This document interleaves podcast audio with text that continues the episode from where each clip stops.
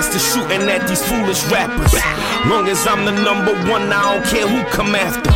When I came from Africa, they call me booty scratcher. Now they scream a nigga name when I say who's the master. What's up, people? Welcome back to the BCMA podcast. That's the Black Clover Martial Arts podcast. It's your boy Lucky from Lucky's Muay Thai, and this is episode number 70. Uh, in this episode, since the dust has settled from UFC 287, I guess we'll talk Israel Adesanya versus Alex Pereira. Um, some words on Raul Rojas, who is a little bit too young, maybe. Uh, Jake and Nate. And uh, Holloway's coming back, fight, fighting Arnold Allen. So I guess we can talk about all those things. Um, if you like the show, keep the like, hit the subscribe button, tell a friend. Uh, if you want to stop by the gym, hit us up, www.luckysmt.com. You know the deal. Uh, come by, have a trial class. If you like it there, we'd love to have you join us. There's jujitsu there as well.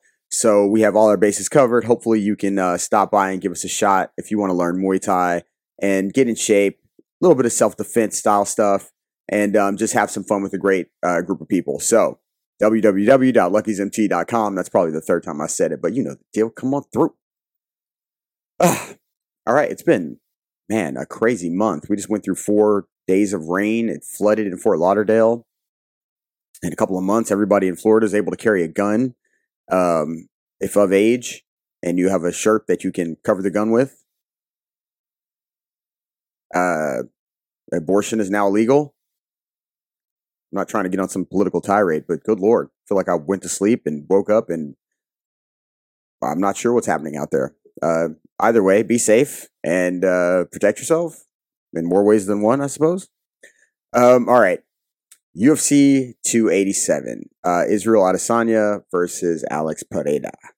Um, I think everybody's had an opinion on this. I've seen whew, any number of things said, thought of, and so forth. I wouldn't say that mine are going to differ very much, but from from anybody else's, I will say that it looked, at least to me, as if Alex Pereira was having a little more success earlier in the fight this time. And in fact, I believe he either felt it, it looked at that like it, but I felt as if he thought, man, this is the time I'm pushing him back to the cage. It's time to go in for the kill, throw the knee, et cetera, et cetera. Um, but Israel did the thing that he really, really needed to do in the first fight, and that is bite down on that fucking mouthpiece and lay the hammers down, which is basically what happened. I mean, he was definitely, he had to be at least a little compromised from the leg kicks, and he definitely was taking a couple of shots. And I feel like, you know, Alex Pereira was like, this is the time, but it was rushed and i think if most of us know that if you're if you train in this in this if in any of the martial arts to be honest you can never be under the assumption that the person is out of it until they're out of it. Because people always there's always a hail mary as they say right? There's always some point where they can possibly come back. And uh he put himself directly in the line of fire of that he was literally right in front of Israel and he started to wing a little bit. And I think he just, you know, Israel, like I said, he bit down on the mouthpiece and took his destiny into his own hands. Um, and also, you know, the the looping right hand is a successful punch for him. You know, it it definitely is something that is available to him, especially against Alex Pereira in the way that he defends. So he chose the right weapons at the right time. And, you know, somebody mentioned that maybe the weight cut had something to do with Alex Pereira, but I, I just don't see it, man. The guy just doesn't seem to have that. Um, usually when the weight cut affects guys, to me, I can visibly see it in how they're moving, even early in fights. He didn't look that way to me. In fact, he looked charged. Um, now maybe he he's also very stoic, so if it did affect him, he didn't tell anyone or he didn't show it to us. Now, his admission that he's moving up to 205 now may say something about that, but it may just also be time for that challenge. Like he won the title at 85 already. He went after and got out of Adesanya, which is what his goal was to in the first place. And um, maybe he had other goals along the way. And perhaps 205 and a championship at 205 is the next goal in sight. And who knows after that? I've already said that if Israel and uh, Pereira decided that they wanted to retire today, they both have the legacies coming from uh, kickboxing into MMA. I mean, there aren't many that are more legit than these two when it comes to uh, champions. Alex Pereira, double champ, double champion, and, and UFC champion. You know, I'm not sure of how many titles Israel may have won prior to coming into the UFC, but he's won it twice here, or in the UFC. I say here. I'm in my kitchen. Anyway, um, but yeah, their legacies are already set. And, you know, there's an opportunity, perhaps down the road, that we see them again at 205. Remember that the whole point of fight, fighting Blachowicz was that he wanted to, Israel wanted to prepare to try to fight Jon Jones at 205. So the chances that that might happen, that you might see them fight a fifth time at 205. I mean, it's right there, man. I, I think it's written in the tea leaves, but it's going to take maybe a year, two years before we see it. Maybe a year and a half. That's my call. That's my guess. Year and a half, two years, we see Adesanya, Pereira, five, three, whatever, at 205. So be, be looking out for it because usually I'm pretty right about these things, but also not. All right, um, real quick, I just want to discuss Raul Rojas, who lost to Christian Rodriguez, who is not getting any shine from his win. Rojas is only getting negative, not negative, maybe constructive and negative energy for his loss. Also for his mouth. Maybe they should take some notes from me, he says, and stop being haters.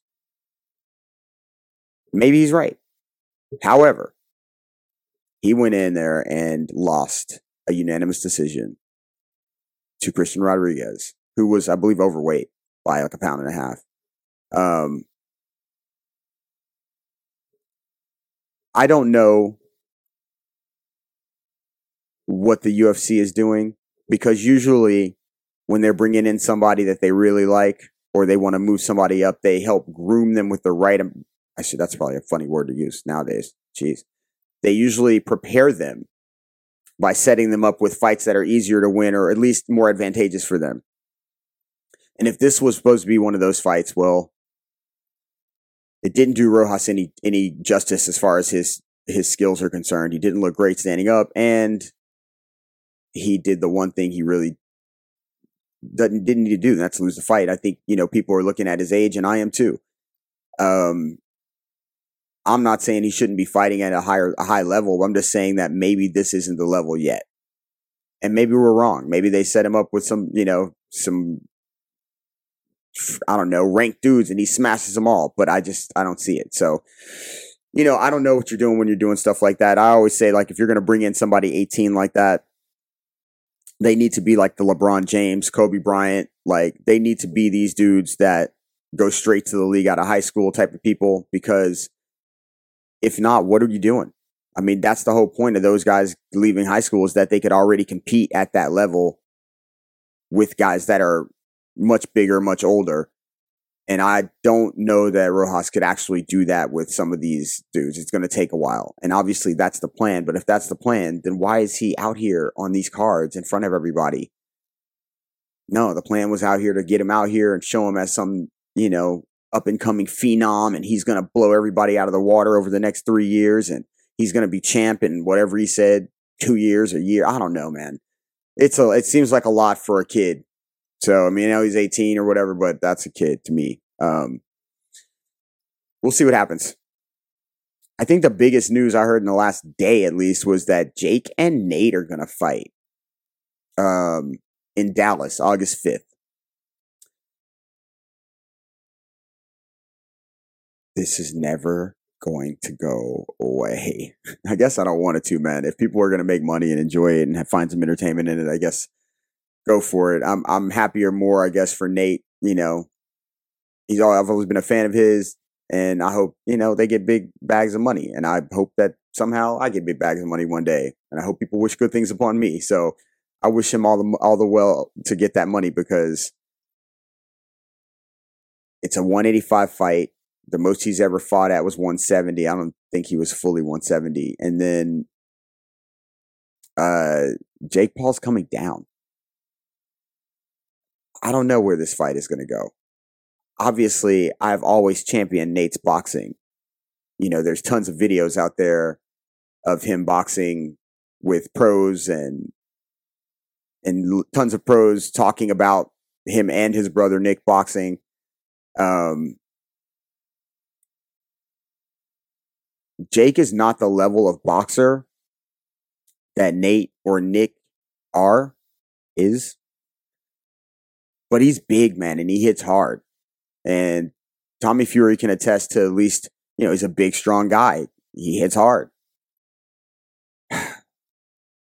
Obviously, we know Nate's going to do a lot of volume punching. I think the biggest concern is can he handle the power when he gets hit by it, which for sure he will. He gets, he's a get hit kind of guy and not in a negative way. He just likes to be able to stand in the fire and, and get busy. So, um, I wouldn't say I'm looking forward to that, but I'm interested to know how it's going to turn out. And also, is this just a money grab? Is Jake Paul, now that he lost to Tommy Fury, going, you know what? What is, what's the biggest we, biggest money we can make? Is he does he is he concerned that he lost in the last fight, and so he's really ready to put because he was like, I'm told my team I'm ready for the toughest challenge. Is that the toughest challenge? Ready to jump right back in the fire for the toughest challenge? Nate Diaz, undersized, near 40 years old. Is that your toughest challenge? I mean, if it is, all right. I'm just saying. You're you're kind of telling on yourself a little bit if that's what you're saying. Um last but not least, I mean, I really want to dig into that a little more. Maybe I will in the next episode. Nonetheless, I you know, I think Nate goes in volume punches his way to a victory unless there is a doctor stoppage by cut. If Jake Paul knocks him out, I will be so uh, shocked, really. Shocked. Um, I know that his cardio won't match Nate's, but his power can, de- you know, power is always one of those things, man, where you just, I, you just don't know how somebody's going to be able to take it. So until we see Nate get hit by it, I don't know how to feel about how hard Jake Paul hits and whether or not, you know what? I mean, I really feel like Nate's going to win this fight, rolling with the punches and, and just volume punching the victory. So that's who I'm bet. That's who I would bet on if I was a betting man. Um, Max Holloway's coming back, best boxer in the UFC. Uh, he, I think he feels like he's got a little chip on his shoulder because he lost those fights to Volkanovski, but um, He's fighting Arnold Allen, Arnold Allen, who is a I think twelve in a row, something like that. Should be a good fight. Um, other than that, man, I don't have much. Like I said, I wasn't trying to get into a political tirade at the beginning of this, but I don't know, man. It feels kind of funky out here in Florida. Not that it always hadn't, but eh, if everybody thinks people are from, from Florida are crazy, how crazy is it do you think that we just decided to let everybody carry a gun and make abortion illegal? Whew. Anyway, on that note, I love y'all out there, man. Be safe. Uh, if you want to stop by the gym, hit us up, www.luckysmt.com. And if you like this show, you know the deal. Drop a comment below, keep the like, hit the subscribe button, tell a friend, pass it on. And if there's something you want me to talk about, man, drop it in the comment or send me a message at Lucky's Muay Thai on Instagram. You know the deal. Peace. I'm out. I gotta go pick up the kiddo. Have a good day. Just wanna live my life to make million.